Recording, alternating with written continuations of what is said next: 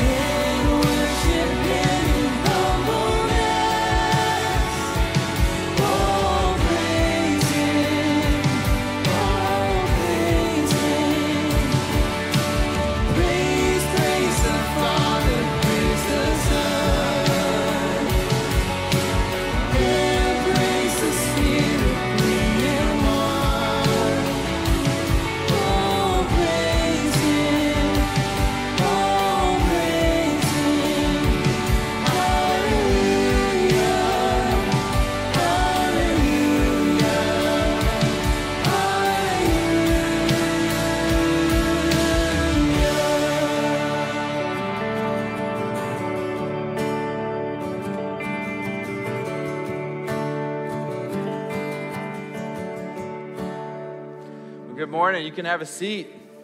Good morning. Well, happy Mother's Day to all of you. Yes. you're welcome. um, we are glad to worship together with y'all today. What a gift it is to be together with the local church. It sure is. And on this Mother's Day, I, I got to introduce my mom. That's 94, that was here the first service, and it's just really, really special. But we also know with everything that has so much joy, there are some that this is a really, really hard day. Thank you for having the courage of, to be here with us. In the hard and in the joyful, we need to be together. Yeah, I didn't say this in the first service, but Mark Schatzman's mom passed away this morning at 4 a.m. So um, if you all know Mark and their family, please reach out and um, just send, send your love their way. Uh, we have summer is coming, and we have a lot of ways for you to connect. We don't want summer to be a time of isolation and disconnection, so uh, a lot of ways you can see on the screen. You can go to our website and find all of that, fellowshipbentonville.org forward slash news. I know that's a long thing. Just go to the website. Yeah. Yeah. And click several times. Yes. Uh, hey, um, in two weeks, we start our new summer series on spiritual rhythms. And um, the books will be for sale after this service um, in that, that side of the booth. And they'll be $10, and it will really help aid our, our study together this summer. So this morning we get to participate in a child dedication. So I want to invite up the families um, who are dedicating a child, and it is one of our favorite oh, things Uh-oh, because uh-oh. you never know what to expect. It's real life, folks. Yeah. hey, congregation, as you're watching these families come up and these babies come up, we get to do this with this, these families. These families are saying, we want to spiritually develop the next generation for Jesus. And they invite us into the process, which means we have a part too. We get to encourage, we get to pray for them, we get to be a part of these moms and dads' lives. We get to invite them into our home. We get to lead cell groups and small groups of, of these kids. And I think it's a privilege that we get to do this as a church family. And moms and dads, we want you to know we're here for this journey. It's a hard journey. You've already figured lots of that out. But we're here with you. And we want to encourage you and we want to help you as you begin to disciple make because disciple makers is what we're praying for each of these kids. Yeah, let me introduce these families to y'all. So we'll start off. This is kind of like elementary school. We got girls on this side, and then we'll go to get to the boys later. So uh, Blake and Laura Clayton with their daughter Vivian are on and the she end there. has a little lip gloss, so Uh-huh, good. Uh-huh. Looking good. Uh, this is Dave and Ann Pequeño and their daughter Rosalie. Yeah. Daniel and Sarah Bennett, their son Ezra. Styling. Yeah, he is. Dude is raising the bar. He is He's raising the bar at today. Rosalie. Brian and Christine Pendry with their son Owen. Hey, Owen. And Danny and Haley Sullivan with Jordan right here. And Ethan. But Ethan's already been dedicated. Yeah. Big brother. Just along for the ride. Good job, Ethan. Yeah. We have no idea what God's going to do in these families' lives, but we want to be with you. We want to be with them. Who knows? They're going to be in school together, be in cell group together. They might even be neighbors together. They might even marry each other. Who knows? but we want you to know for the next two decades, your church family wants to walk with you. We want to help you in any way that we can, but most of all, we want to be praying for you often. And we want to invite your families and your community groups to come on up now, and you get to circle around these families and pray over them. Mm-hmm. And, church family, you get to do the same. You can do it just by yourself, you can do it with somebody next to you. But will you pr- pray with us that these children will come to know Christ at a young age? Mm-hmm. That they will follow God wholeheartedly, and that someday they will too become disciple makers. Thank you. Thank you. Yeah, before we pray, I want to uh, ask the parents. Beth jumped the gun on this one. Oh, We're supposed to do a parent that? affirmation here. Um, I'm just kidding, Beth. You did great. Um, so, parents, uh, just want to encourage y'all. I want to give y'all a chance to affirm your commitment to Jesus and to raising these kids in a God glorifying home. So, um, as you know, we teach what we know, but we reproduce who you are. So the most important thing you can do is follow Jesus. Stay in his word, be in community. Um, so, parents, do you commit to loving your kids with Christ like love, leading through humility, apologizing to them when you mess up, teaching them God's word, and investing them in biblical community and shepherding them as the gift from the Lord that they are? If so, say, We will. Awesome. Hey, let's take the next few minutes to pray for, pick a name up here, pray for all of them, and uh, we're just going to have a few minutes to pray uh, for these kids as, they, as, these, as these families pray together.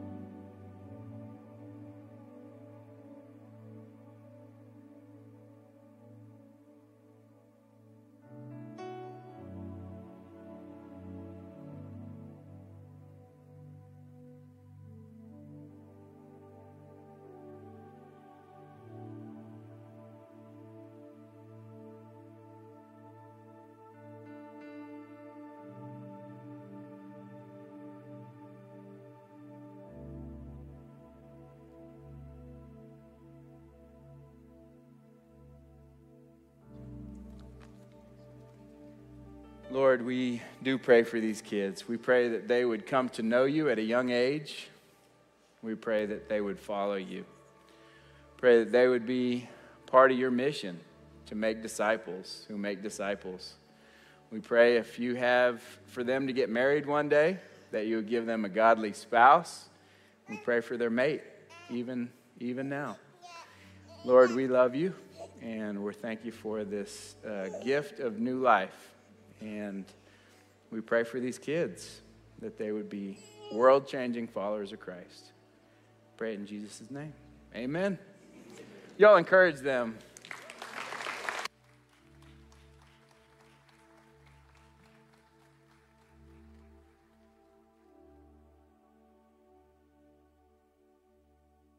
As they uh, exit, I'm going to invite Beth Kenyon to join me. She was surprised at the 845 service. She won't be surprised at this one. Um, Beth has been at fellowship since the first small group, right? Since fellowship was a small group. Um, yeah. Yeah, so Beth has been around fellowship since the beginning. Um, she's been on staff for over 30 years. And uh, she has been a spiritual mother to a lot of kids, uh, leading the elementary team uh, so well. And uh, man, grateful for Beth. Cried at the first service. What's the matter with me? Golly. Um, great teammate to me. Uh, and we're just so grateful for, for Beth. So, would y'all? Uh, she's retiring. That's why I'm up here. She's retiring uh, July 1. And so, um, just wanted to take a minute to honor her, to thank her, and would y'all thank her for her investment in our church body?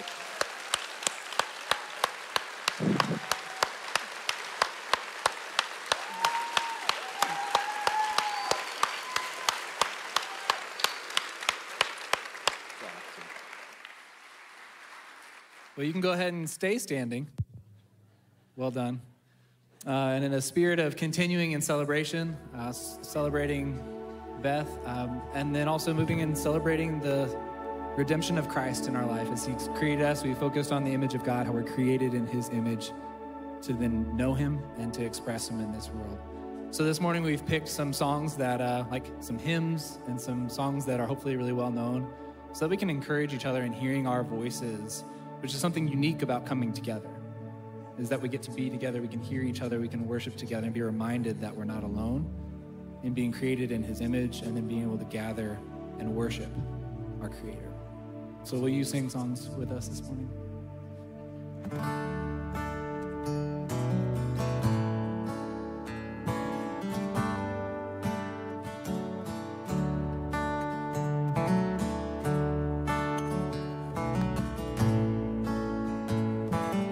sound. Come thou fount.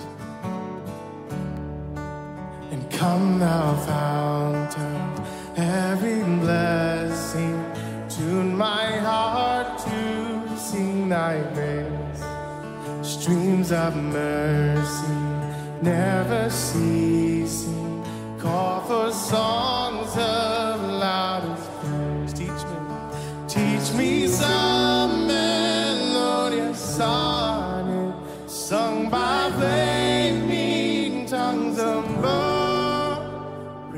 the mount fixed upon it, mount of thy redeeming love.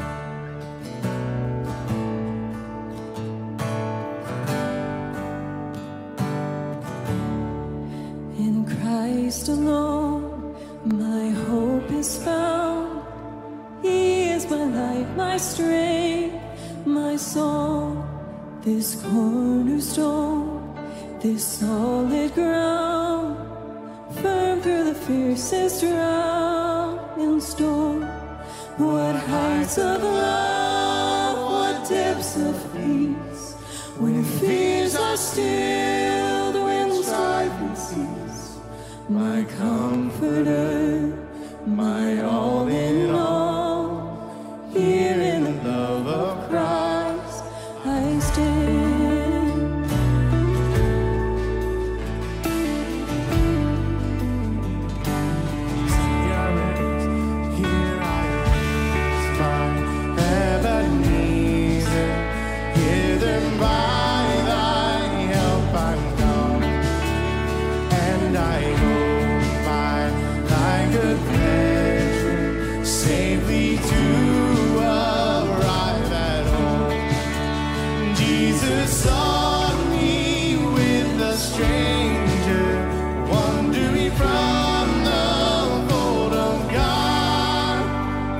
you.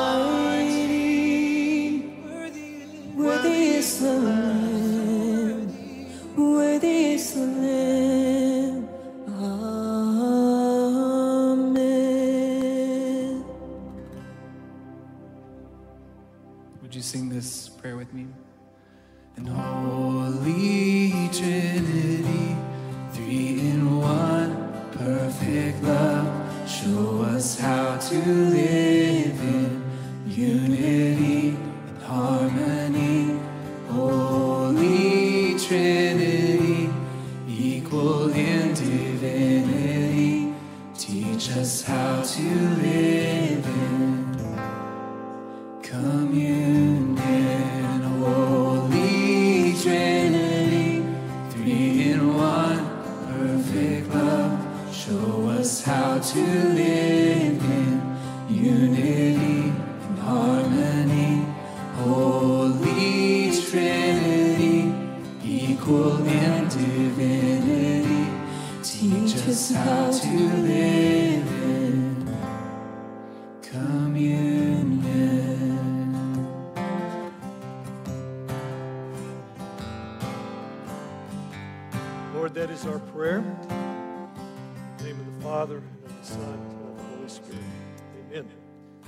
a seat.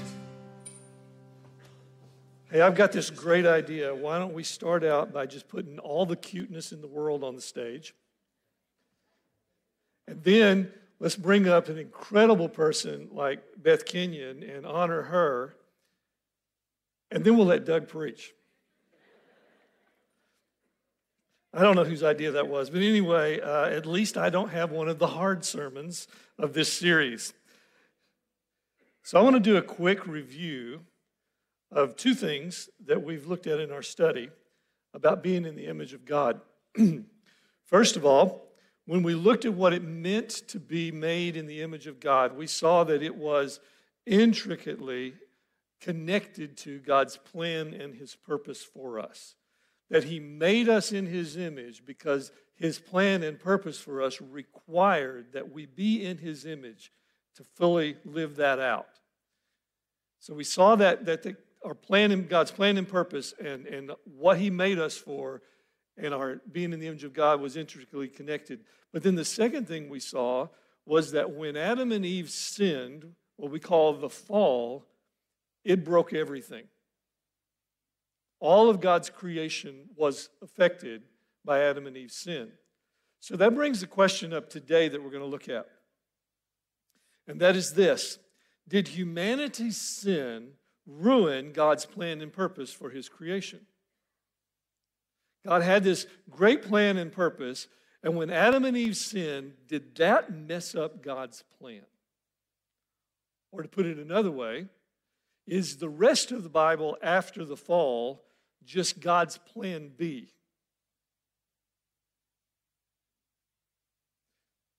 So, in order to kind of dig in and answer that question, we're going to kind of walk. We're going to walk through. Uh, we're going to go from Genesis literally to Revelation. You don't have anywhere to be, right? No, we won't take that long. But we're going to go from Genesis to Revelation, and we're going to see God's plan unfold. And so I want us to look through a broader view of God's plan and his purpose for humanity as we walk through some scriptures that will unfold the plan to us, and we're going to see if humankind's sin actually did change God's plan for us. So let's start with Genesis 1, verse 27. So God created man in his image. In the image of God, he created him. Male and female, he created them. And God blessed them, and God said to them, Be fruitful and multiply, and fill the earth and subdue it, and have dominion over the fish of the sea, and over the birds of the heavens, and over every living thing that moves on earth. The fact that God made us in his image indicates that we were made to have relationship with him. Let me illustrate this if I can from the story of when God made Eve.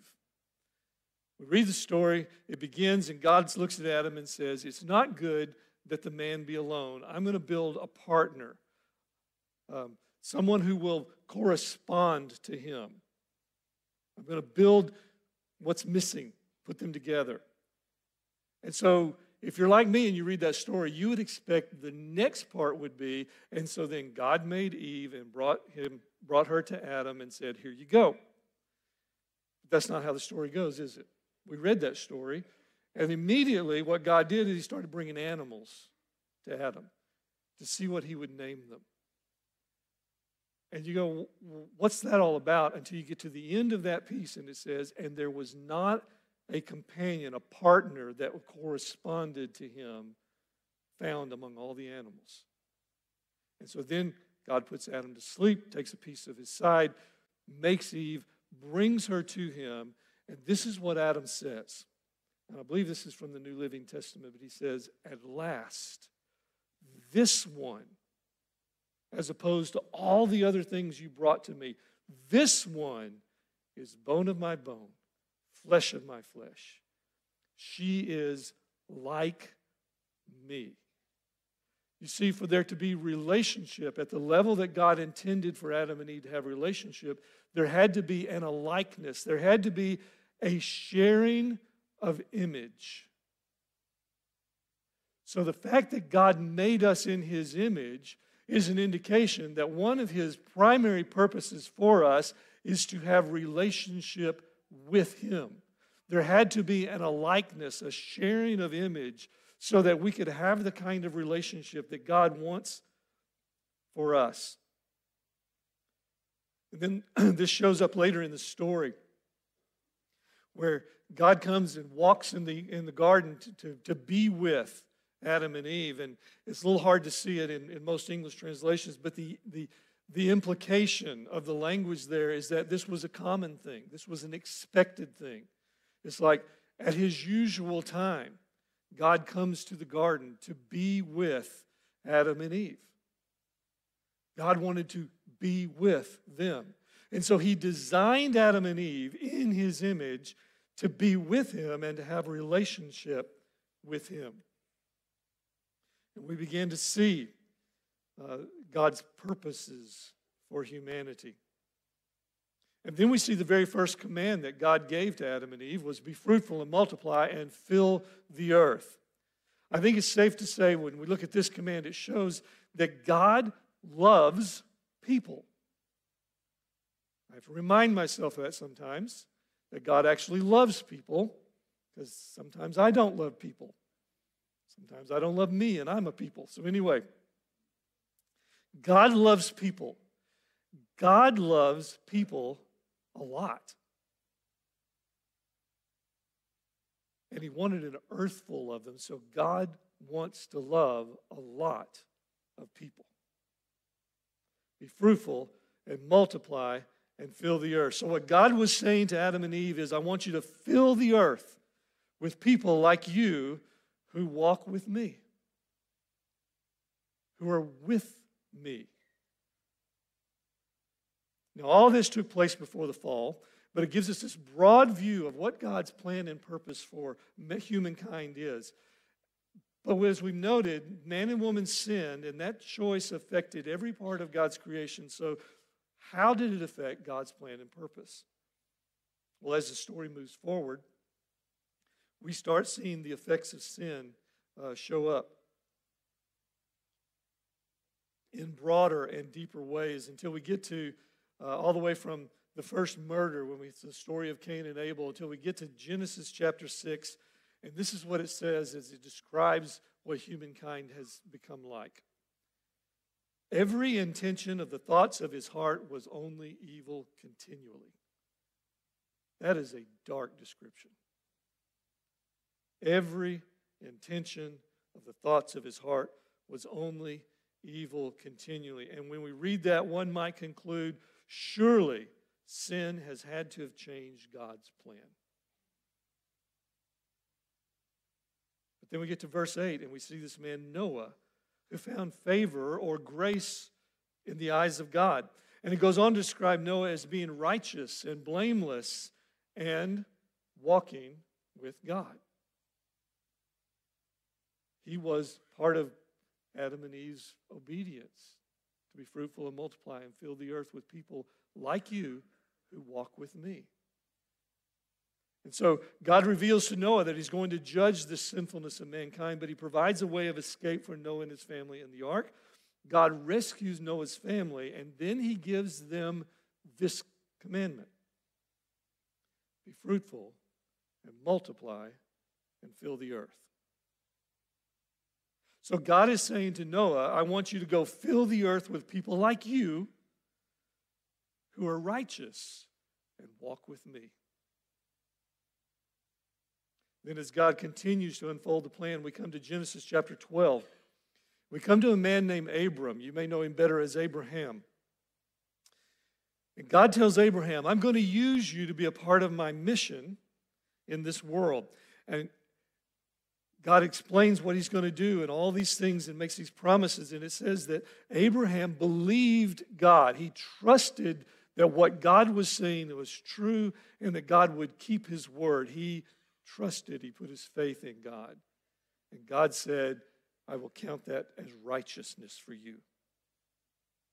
And then God says to him, And I will make of you a great nation, and I will bless you and make your name great, so that you will be a blessing. I will bless those who bless you, and him who dishonors you I will curse, and in you all the families of the earth shall be blessed. Now, notice the shift in language.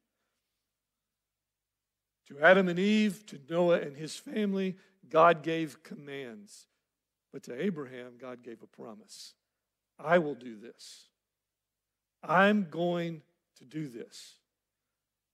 I'm going to fill the earth with people like you who walk with me in faith and bless the whole earth.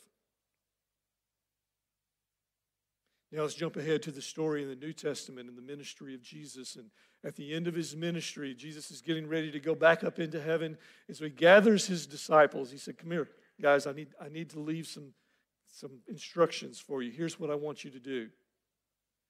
This is what I want you to do to continue this mission, this plan, and this purpose that I have. And the language begins to sound kind of familiar. He says, Go therefore and make disciples of all nations, the whole earth. Baptize them in the name of the Father and the Son and the Holy Spirit, teaching them to observe all that I've commanded you, to walk in all that I've commanded you. And behold, I am with you always to the end of the age. Jesus was saying to the disciples, Here's what I want you to do I want you to go to all nations, and I want you to fill the earth with people like you who follow me in faith and obedience. So, my point is, God's plan doesn't change. From the beginning, God's plan has always been to fill the earth with people who will live in loving, worshipful relationship with Him. And the fall of humanity into sin didn't change that plan and purpose at all. God doesn't have a plan B. All he's ever had is plan A. And that is that you and I, that humanity, an earth full of us, would spend life together with him forever. But it feels like something changed. Sin did affect something. So, what did the fall do? It didn't change God's plan, it actually launched the second part of God's plan. It launched the plan where God goes on his mission to rescue and redeem and restore all that sin had broken. So, the next thing I want us to consider then is how did God accomplish this plan? His plan for us to live in loving, worshipful relationship with Him. See, as we looked at this, the image of God fallen, one of the things that stood out real quickly to us is that the relationship with God was broken.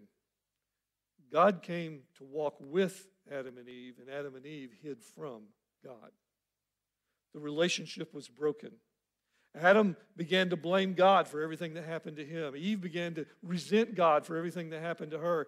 And mankind's relationship, that loving fellowship, that worshipful relationship, was broken. And in order for God's plan and purpose to be fulfilled, he had to do something about that. So, what did God do to accomplish his plan and his purpose? Well, let's go back to Genesis 3. in verse 15. What did God do?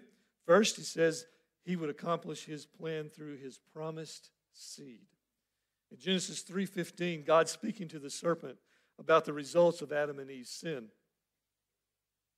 And he says there's going to be enmity or violent hatred between the seed of the woman and the serpent. Uh, let me just make a note here we're not talking about snakes. Although if you have enmity between you and a snake and you want to kill it, I will not judge you for that.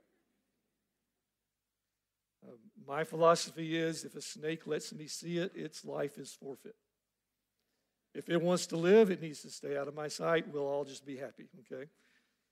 And if you want to know, is there enmity between Eve and the serpent, you might want to talk to my wife uh, and her recent encounter with a snake in our backyard.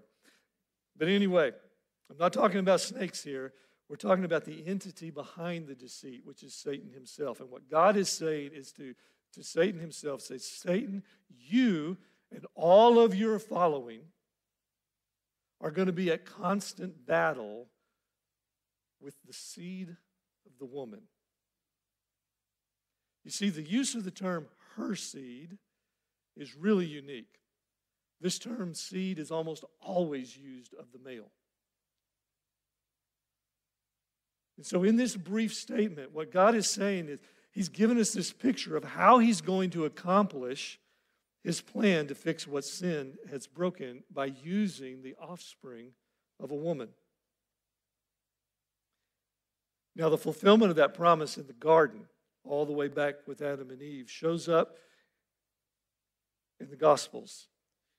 In Matthew's account, he tells us about the birth of Jesus and in one part of that, he says this All this took place to fulfill the prophecy of Isaiah that the virgin shall conceive and bring forth a son. A child, a son, born purely of a woman, a seed of a woman, the only one, the only one that's ever happened. The only time we can point to in history and say, this child is absolutely nothing but the seed of the woman. All the way back in Genesis 3:15, he was telling us that Jesus was coming. What's God going to do to fix it? He's going to the second person of the Godhead is going to take on flesh, be born as a child. He's going to step into all this mess that sin has created, and he himself is going to be the solution. I find it interesting that God started humanity with a man, but God brought about salvation through the woman.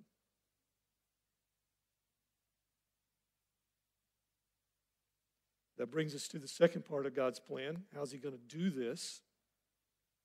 He's going to crush the serpent's head, but how is he going to do it? Well, in Genesis 3:15, he says that while, while he is crushing the serpent's head, the serpent is going to strike his heel. The bat, in this battle between woman's seed and the serpent, the son is going to be gravely wounded. And then we go down to verse 21 in Genesis 3. And there's this note that's kind of put there. And God took skins and made clothes and covered Adam and Eve. Has it occurred to you that the only way you can take an animal's skin is by killing it?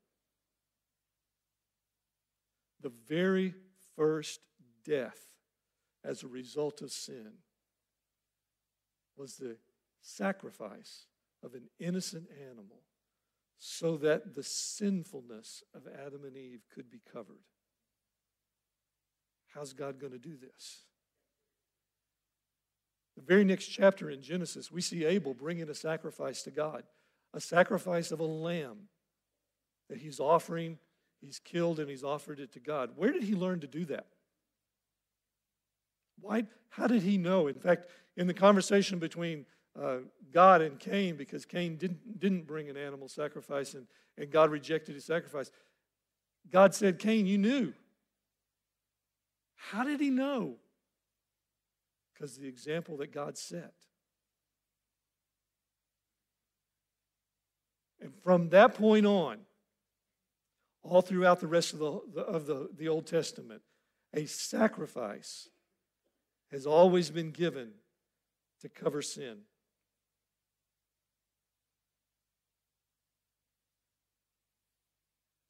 And so then we get to Romans chapter 5 in the New Testament, and we see these principles taken up and applied to Jesus. And I want you to follow with me in Romans chapter 5 and see what, what he's saying there. For while we were still weak, at the right time, Christ died for on behalf of and in the place of the ungodly. For one will scarcely die for a righteous person, though perhaps for a good person one would dare even to die. But God shows his love for us in that while we were still sinners, Christ died for us. Since therefore we have now been justified by his blood, much more shall we be saved by him from the wrath of God. And then focus on verse 10. For if while we were enemies, we were reconciled to God, that's what God had to do in order to bring back his plan and purpose. We were reconciled to God by the death of his son. Much more now that we are reconciled, shall we be saved by his life. Jesus died as an innocent sacrifice in our place in order to cover our sin and make it possible for us to be reconciled, reconnected, re related back into that fellowship with God that was broken by sin. How did God accomplish his plan? He accomplished it in Jesus Christ. And that tells us that through Jesus, God has done, is doing, and will do everything necessary to complete his plan to rescue, redeem, and restore all that sin has broken. So God had this plan, and the plan has not changed. Sin tried to derail the plan, but it didn't because God came in and he fixed it through what he did in Jesus Christ. So finally, then, I want us to see a picture of what does God's plan completed look like? What does it look like? And he gives us a couple of, of pictures in the book of Revelation. In Revelation 7, after this I looked, and behold, a great multitude that no one could number, perhaps an earth full. From every nation, from all tribes and peoples and languages, standing before the throne and before the Lamb, clothed in white robes, with palm branches in their hands, and crying out with a loud voice Salvation belongs to our God who sits on the throne and to the Lamb. And all the angels were standing around the throne and around the elders and the four living creatures, and they fell on their faces before the throne and worshiped God, saying, Amen. Blessing and glory and wisdom and thanksgiving and honor and power and might be to our God forever and ever. Amen. Does that sound like loving worship to you? An uncountable multitude surrounding God in loving worship. And then in Revelation 21, we see a picture of a new heaven and a new earth made whole again with all the effects of sin removed. And this is what it says in verse 3. And I heard a loud voice from the throne saying, Behold, the dwelling place of God is with man. He will dwell with them, and they will be his people, and God himself will be with them as their God. And down in verse 5, it says, And he who was seated on the throne said, Behold, I am making all things new. The dwelling place of God is with man, because that was God's plan and purpose all along. The earth will be full of people who, by faith, walk with God in righteousness and obedience and spend eternity in loving worship and relationship with Him. God's plan has always been for mankind to live in loving, worshipful relationship with Him and to fill the earth with people who love and worship Him. But what I want us to walk away with today is also this I want us to have the realization, the assurance, the encouragement, the hope that comes from knowing that God wants to rescue, redeem, and restore you from all that sin has broken in you and around you. Not just mankind, not just humanity, you. Because God doesn't just love people, God loves persons.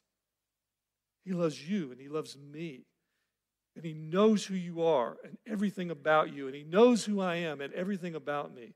And God wants me and you individually and corporately, to live in loving, worshipful relationship with Him for all of eternity. And God has done and is doing and will do everything necessary through Jesus Christ so that you and I can do that.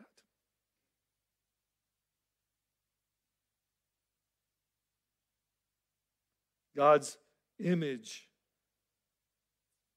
in us fell. But that didn't derail God's plan. It just launched the plan of Jesus Christ to bring us back into, to reconcile us into relationship with Him.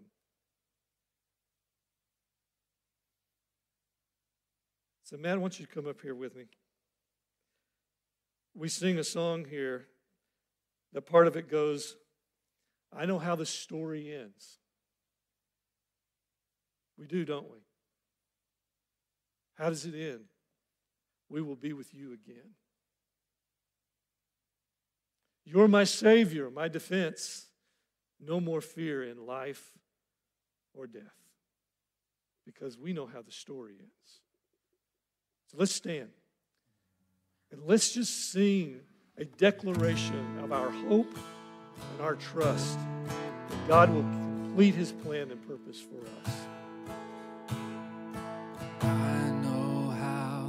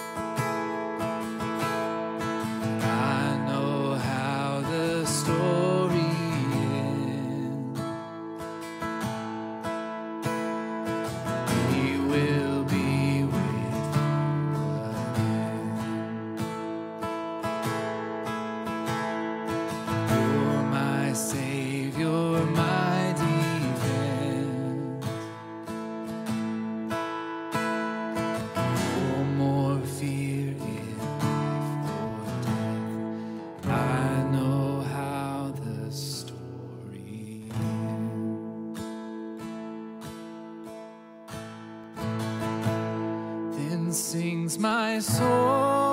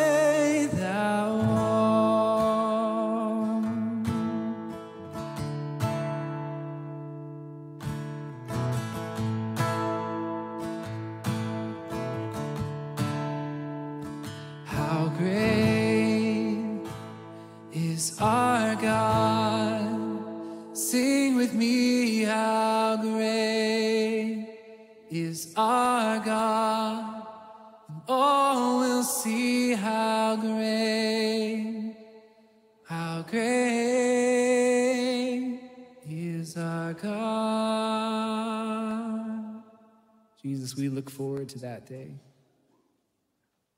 And would you teach us and shape us now on this side of heaven to live in worshipful, loving relationship with you? That we would practice what we're going to do for eternity. How great is our God? Sing with me, how great is our God?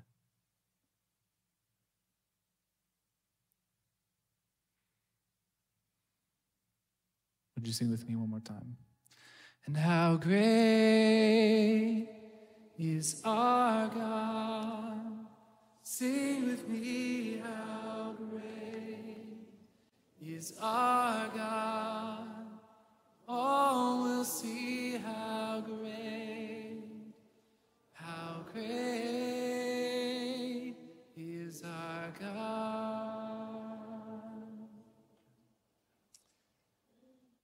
you need prayer, uh, we've got a prayer team. Art and Bob Art Alderson will be over here. They'd love to pray with you and pray for you.